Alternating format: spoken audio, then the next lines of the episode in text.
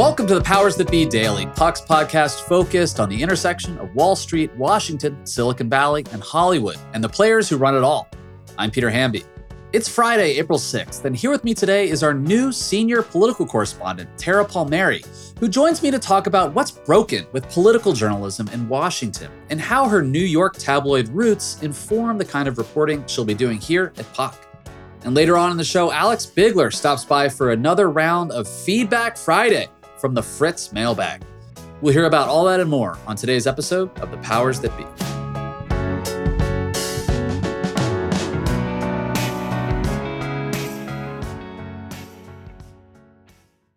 Are you tired of sleeping hotter than hell? I sure am. I sleep hot.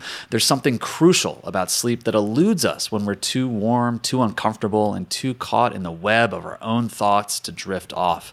And while curiosity fuels our days, science tells us that cool sleep recharges our nights. That's where Chili Pad by Sleep Me comes in. Meet the bed cooling system that elevates the quality of human life through cool sleep. The ChiliPad bed cooling system is your new bedtime solution. I love it. It lets you customize your sleeping environment to your optimal temperature, ensuring you fall asleep, stay asleep, and wake up refreshed. ChiliPad works with your existing mattress. It's a water based mattress topper that continuously controls your bed temperature from 55 to 115 degrees, allowing your body to rest and recover. This isn't just about escaping the heat, it's also about optimizing your sleep for better health, more energy, and improved physical and cognitive performance, which I obviously need hosting a podcast. Chili pads are designed for one or two sleepers, so if your sleep partner likes to sleep at a different temperature, or you only need it for one side of the bed, that's okay too, and we know that's crucial. Plus, you can schedule automated temperature changes to trigger deep sleep. But when I'm at home, Chili Pad solves those problems. So trust me on this one. Visit sleep.me slash powers to get your ChiliPad and save up to $315 with code POWERS. This offer is available exclusively for Powers That Be listeners and only for a limited time. Order it today with free shipping and try it out for 30 days. You can return it for free if you don't like it with their sleep trial. Visit www.sleep.me slash powers because you're not just investing in better sleep, you're creating a better life. Happy Friday, everybody. I hope you had a wonderful Cinco de Mayo. Uh, I hope all of you white people celebrating Cinco de Mayo um, actually Googled what Cinco de Mayo uh, is celebrating. Uh, that's your homework assignment for the weekend. Um, I'm joined today by Tara Palmieri, our newest uh, political journalist here. Uh, your exact title, once again, Tara? Senior political correspondent. Okay, senior political correspondent. We talked early in the week, and this was sort of your introduction to the Puck content universe about the the Politico story about Roe versus Wade. But we haven't talked yet, though, about you know what you're going to be doing here. Can you just give us a high level of what your beat is going to be, what excites you? You know, why'd you come to Puck? Okay. So I have always wanted to do this actually, just kind of write a newsletter about what everyone's talking about in DC because it's like such a polite town in the sense that like everyone's chit chatting about everyone. It's totally transactional. Um, and no one would dare write about what's really happening, right? It would just be like you're breaking the third wall. Like it is a play. DC is a play, you know, like and they're all players in the play, but like I'm actually going to break the third wall and tell the story of DC. And I'm really excited about it because I've been doing, I've been a reporter in DC for long enough to know enough people and to be able to really do this like in um, a way that's very deeply sourced. Mm-hmm. But at the same time, right in a way in which access isn't isn't necessary. I have access. I've done this forever. I don't need a handout from the White House. I'll just tell you what's happening at the White House. I'm not afraid of the press secretary not responding to my email inquiry because, yes. frankly, they never tell you anything anyway. Yes. I'll, I'll, tell you the real story. So I am going to do what no one does in DC, which is do is tell the story without worrying about access. Yes, and, and that's I, I mean, amen to that. I think one philosophically, like that is an animating virtue of of puck generally i mean in terms of washington it, it's even more important because it's it's exactly like you said i think if you are a younger reporter you know and and i was there and you were there yeah you're a little worried about writing something that's going to offend or wound the sensibilities of the people you want to talk to and need to Mhm. continue to cultivate. And so you pull punches, you leave some of your best stuff on the cutting room floor. It doesn't make it into the story. Yeah. And then the older you get, you don't need to worry about that as much. The more you've been around the block, you don't need to worry about that as much. But you do when you work in a really big news agency. So like when you work for a really big um, news company, when you want to report something, it doesn't just affect you; it affects all your Yes. colleagues because then they threaten to take away access for the whole um, company, essentially. And so that's the problem. But we're a bunch of freaking p- fearless pirates at Puck, so I'm not worried about that at all. And we're Yes. all so well sourced and been doing this for long enough. Like, we don't need the press office. You know what I mean? And I've always thought the best reporting, the best reporters don't need the press office. The best reporters get a call from the press office asking them what they're working on every day, not the other way around. And if you really start reporting on what you know and what is true, you sometimes just get a lot of shade from your colleagues that are like, dude, you're doing the thing that no one does. Stop.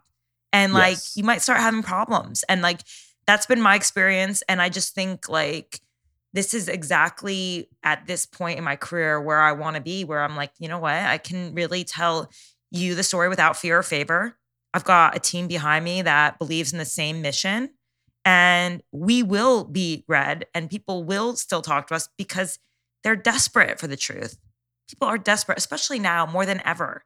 We just need to have like honest reporting that is the reporting about what's actually happening, not just the press releases we're getting. And I'm not going to just follow the sheep and whatever they're covering. I'm going to go the other way. You know what I mean? Yeah. And also not not be beholden to the sort of political conventional wisdom or the groupthink um, on the left on Twitter. And there's a reason for the group think. Like it's valuable for everyone in town to know what the line is and the messaging is, right? Especially when they go on cable news and like they want to know what the party line is. Both parties want to know it and they want to know what the other party line is. And that's fine and good. You'll hear about it on cable news, you'll read about it. But like, let's actually like cut through that and tell everyone, like, okay, these are the party lines. This is what's really happening. And this is how everyone really, what re- everyone really thinks about it. And I just think like the conversation in DC is much more interesting than what you read about, frankly. One thing I hear a lot in, in political journalism is I think Maggie Haberman is held up as the biggest example of this. And I think Ben is the same way. Like they made their bones in the tabloids of New York. You know, they work for the New York Post or the Daily News, and that informs how they view political reporting. You worked, this is, wasn't your only job, but like you worked at the New York Post. And not that that defines your career or anything, but like how does it, as a political reporter, how does that inform how you approach the rest of political journalism, how you approach your career rather than like, I graduated from Yale and got a job at BuzzFeed and got a job at CNN, you know? Like, what's the difference there? Well, yeah, I started at the New York Post at page six. So that's like their Yes. exactly that's basically their breeding ground for teaching uh, tabloid reporting. So many great reporters come out of tabloid world. Like I always believe it's a really good place to cut your teeth. If you lived in the UK, like you would start in Fleet Street and like that would be where you earned your bones. It's not like there's a sort of like pride to being a scrappy, hungry reporter that is willing to do anything for the story. And I just think like you come into it being an outsider and like that's your pers- that's that's how where you stand and like you just have to own that. It's not like we're supermarket tabloids. Like literally the governor of New York is freaking out every morning when he opens up the New York Post. You know what I mean? And like there's legitimate stories and scoops, but like there's kind of like this take no prisoners, like you just report what you have. And at the Post, they don't give a shit what you think. They want to know what you know. Yeah. You're the golden goose if you've got the scoop. And if you don't, then like whatever. I remember when I was there, I really wanted to be on the city hall beat. My boss was like, okay, go get it there were just like no deep conversations. Like I remember like one of my first stories I said to her was like, "Oh, Bill De Blasio can't get the highest level of security clearance because of what he was doing with the Sandinistas," and that was like one of my first stories. And it's like his work with the Sandinistas, and it's like we had it all buttoned up, confirmed, and it went out, and like to them they were like, "Great." You know, I had a story about like Chris Christie getting secret lap band surgery so he could run for president. Like to them, that's like the ultimate scoop. Do you know what I mean? Like that is New York City tabloid. Like they just Yeah. want the story. And like it it might seem like, oh, silly, but like actually, no, him getting actual weight loss surgery showed that he was really serious about running because he knew that that was going to be an issue, his weight, right? And like we all know Bill de Blasio is a colorful figure, but like his past was coming back to haunt him. Like can you imagine that the mayor of New York City could not get the highest level of security clearance because they weren't sure if he was a communist? That's a great story. Yeah. Like it was nuts. But like the more sensational, the better. But truly, like they wanted what was inside the room. They wanted the scoop and they wanted something that had never been reported before. And if they read about it in the daily news, don't even go to work the next day. Just stay home because you will get your ass handed to you. I love that that culture still exists. I mean, like the Jimmy Breslin, like Pete Hamill era is long gone, but the idea that the audience is the most important person you're thinking about as a journalist, like maybe it's salacious or just maybe it's just like what's the yeah. most interesting piece of information that you can uncover and then deliver to the audience is fundamentally like what we're supposed to be doing. Like think pieces, trend pieces, you know, a lot of that stuff is like we write for each other. We're impressing other journalists and, and right. bosses. I mean, one of my preoccupations just generally is as journalists, we've lost sight of audiences and the people that are consuming content and information out there. They have so much choice. And the stuff that rises to the top is is the most compelling, entertaining, important it's not like the 5,000 word like think piece or whatever. Right. Like news doesn't have to be boring. Yes, exactly. Like literally, exactly. I would hand a piece, I would hand something to my boss and she'd be like, this is boring, right? Rewrite it. I'm like, really? She's like, yeah, send it back. Snooze, passed out. I love get past that. the first line. Like Fuck yeah. we used to call them, we used to call the the editors the beast. They were our alcoholic parents. And like they kept us far away from them. And it was like you you just like you lived for their approval. And then when you didn't get it, it was like darkness. And then you yeah. just kept coming back being like, look what I have, you know? And we all sat together and we all hated them and they kept us away from them. And then the best at the New York Post. So we didn't write the headlines. There, are people there that write the headlines themselves. And they're a group of people and they're very odd. I mean, I love them, don't get me wrong, but they're just very kooky, kind of creative artist types. Don't even offer if you offer a headline there's a hundred percent chance it won't make it in the paper so don't even fucking bother so you have no say over how your story is about to be advertised in the paper so don't even fucking bother okay like how dare you and we would like we would take so instead we would take bets on what we thought they might come up with for the next day especially the Weiner trial like the rise and fall of Weiner, oh man premature evacuation like all of it like every day i look back on it and i was just in my 20s and terrified because like the lifers there were just like so jaded. And like one time, I think my boss told me, go run through traffic. I don't really care. Just get me a story. it's like, thanks. That does not happen at CNN. no, it would never. That person would be in HR immediately. They're like, yeah, exactly. what HR? I will leave it at this. I mean, one of the reasons Jon Kelly got me to come here was just saying, like, we say the quiet part out loud. We want to pull no punches. Um, exactly. And I, I have a hunch that's exactly what you are going to do or not going to do. All right, Tara, thank you so much. We're so excited to have you. Yeah, thank you.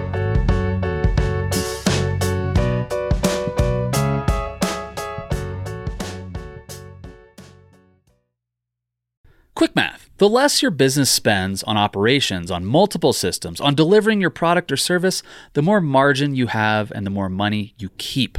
But with higher expenses on materials, employees, distribution, and borrowing, everything costs more. So to reduce costs and headaches, smart businesses are graduating to NetSuite by Oracle. NetSuite is the number one cloud financial system, bringing accounting, financial management, inventory, HR into one platform and one source of truth. With NetSuite, you reduce IT costs because NetSuite lives in the cloud with no hardware required, accessed from anywhere.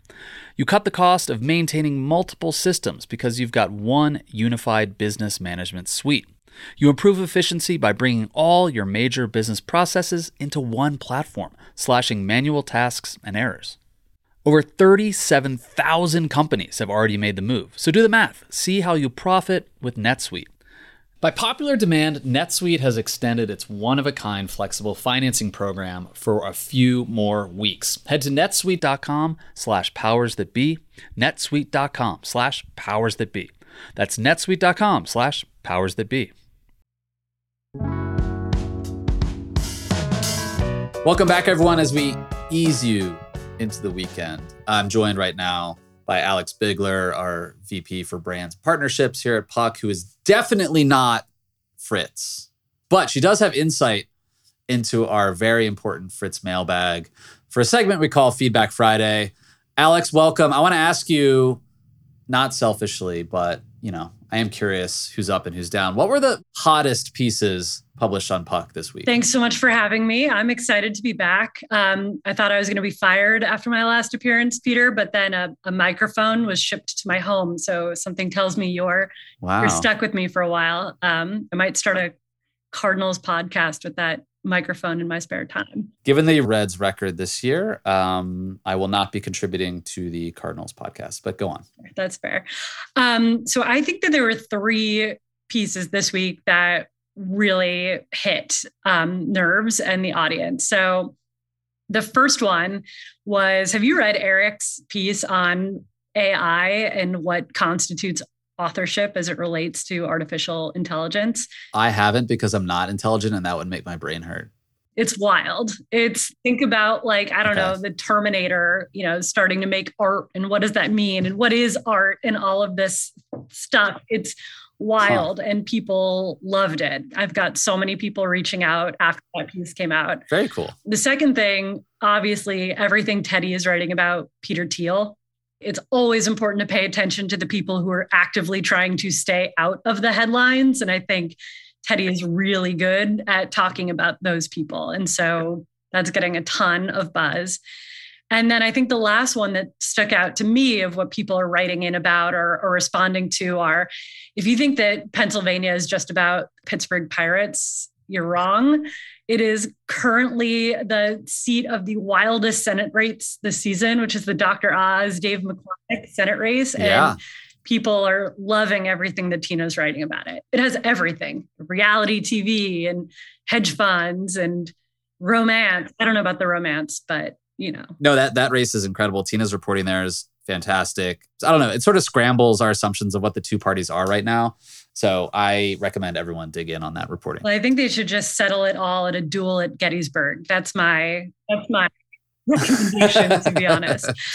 Um, best feedback to the Fritz mailbag that Fritz told me about this week, I would say after the launch of the Rainmaker, Eriq's um, new private email, we received an order for a corporate subscription for a big entertainment law firm. Um, for those of you who don't know that Puck has group subscriptions, they do. You should email Fritz about it. It's great. So when Fritz reached out to email the group to explain how to log in and let them know that they have this corporate subscription, 80% of the group replied saying that they were so excited. They were hoping they had a corporate subscription, that they couldn't wait. Like, how do they log in?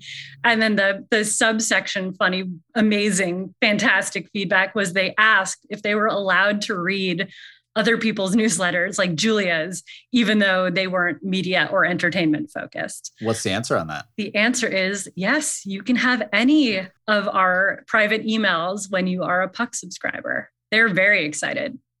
Takes a lot. Takes a lot to get a lawyer excited. It takes, you know, art, it takes defamation lawsuits, artificial intelligence as authors, and Puck corporate subscriptions. It really does. I mean, Eriq, he must just sit and read through briefs and like JSTOR stuff and like find the like 10th line on the 90th page of some document and be like, oh, this is interesting. And like, that's fucking awesome. I mean, that's like a real journalist right there. And still has time for me slacking him, being like, quick legal question. He's like, no, I, I'm not offering you any sort of advice. All right, last thing. Both of us were fired up about this. I had my first, what, what would we say, invitation via Fritz? You had a Fritz, a close encounter of a Fritz kind, we can call it. what was it like for you? What was that experience? The Smithsonian reached out to ask me about moderating an event. Um, I can't do it, unfortunately, because of a conflict, but huge museum dork, huge Smithsonian dork. Used to live next to the Smithsonian Zoo in DC and went running through there every day. Pretty cool that that invitation came via Puck. I was glad to hear that you had that experience. Fritz gets all sorts of incredible invitations and requests to speak, but I do think that a shriek was let out when the Smithsonian reached out, I would say. There was a lot of excitement. That's great. All right. Well, uh, this time next year, please email Fritz if anyone's interested in attending our very private invitation only after party at the White House Correspondents' Dinner next year that I just made up out of thin air. Just kidding. Uh, but maybe, Maybe you'll only know. You'll only know if you keep reading Puck and emailing. And Fritz makes a mean gin martini. So, um, Ooh, I love that. All right, Alex, have a good weekend. thanks, Thank Peter. you.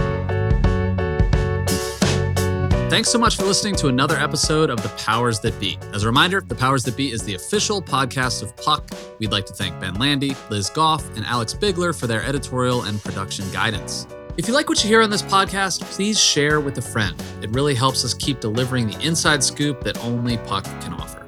You can visit us at puck.news and on Twitter at pucknews. I'm Peter Hamby. See you next week. This has been a presentation of Cadence 13 Studios. Please listen, rate, review, and follow all episodes wherever you get your podcasts. The Powers That Be Daily is executive produced by Jon Kelly, co founder of Puck, and Chris Corcoran, chief content officer and founding partner of Cadence 13.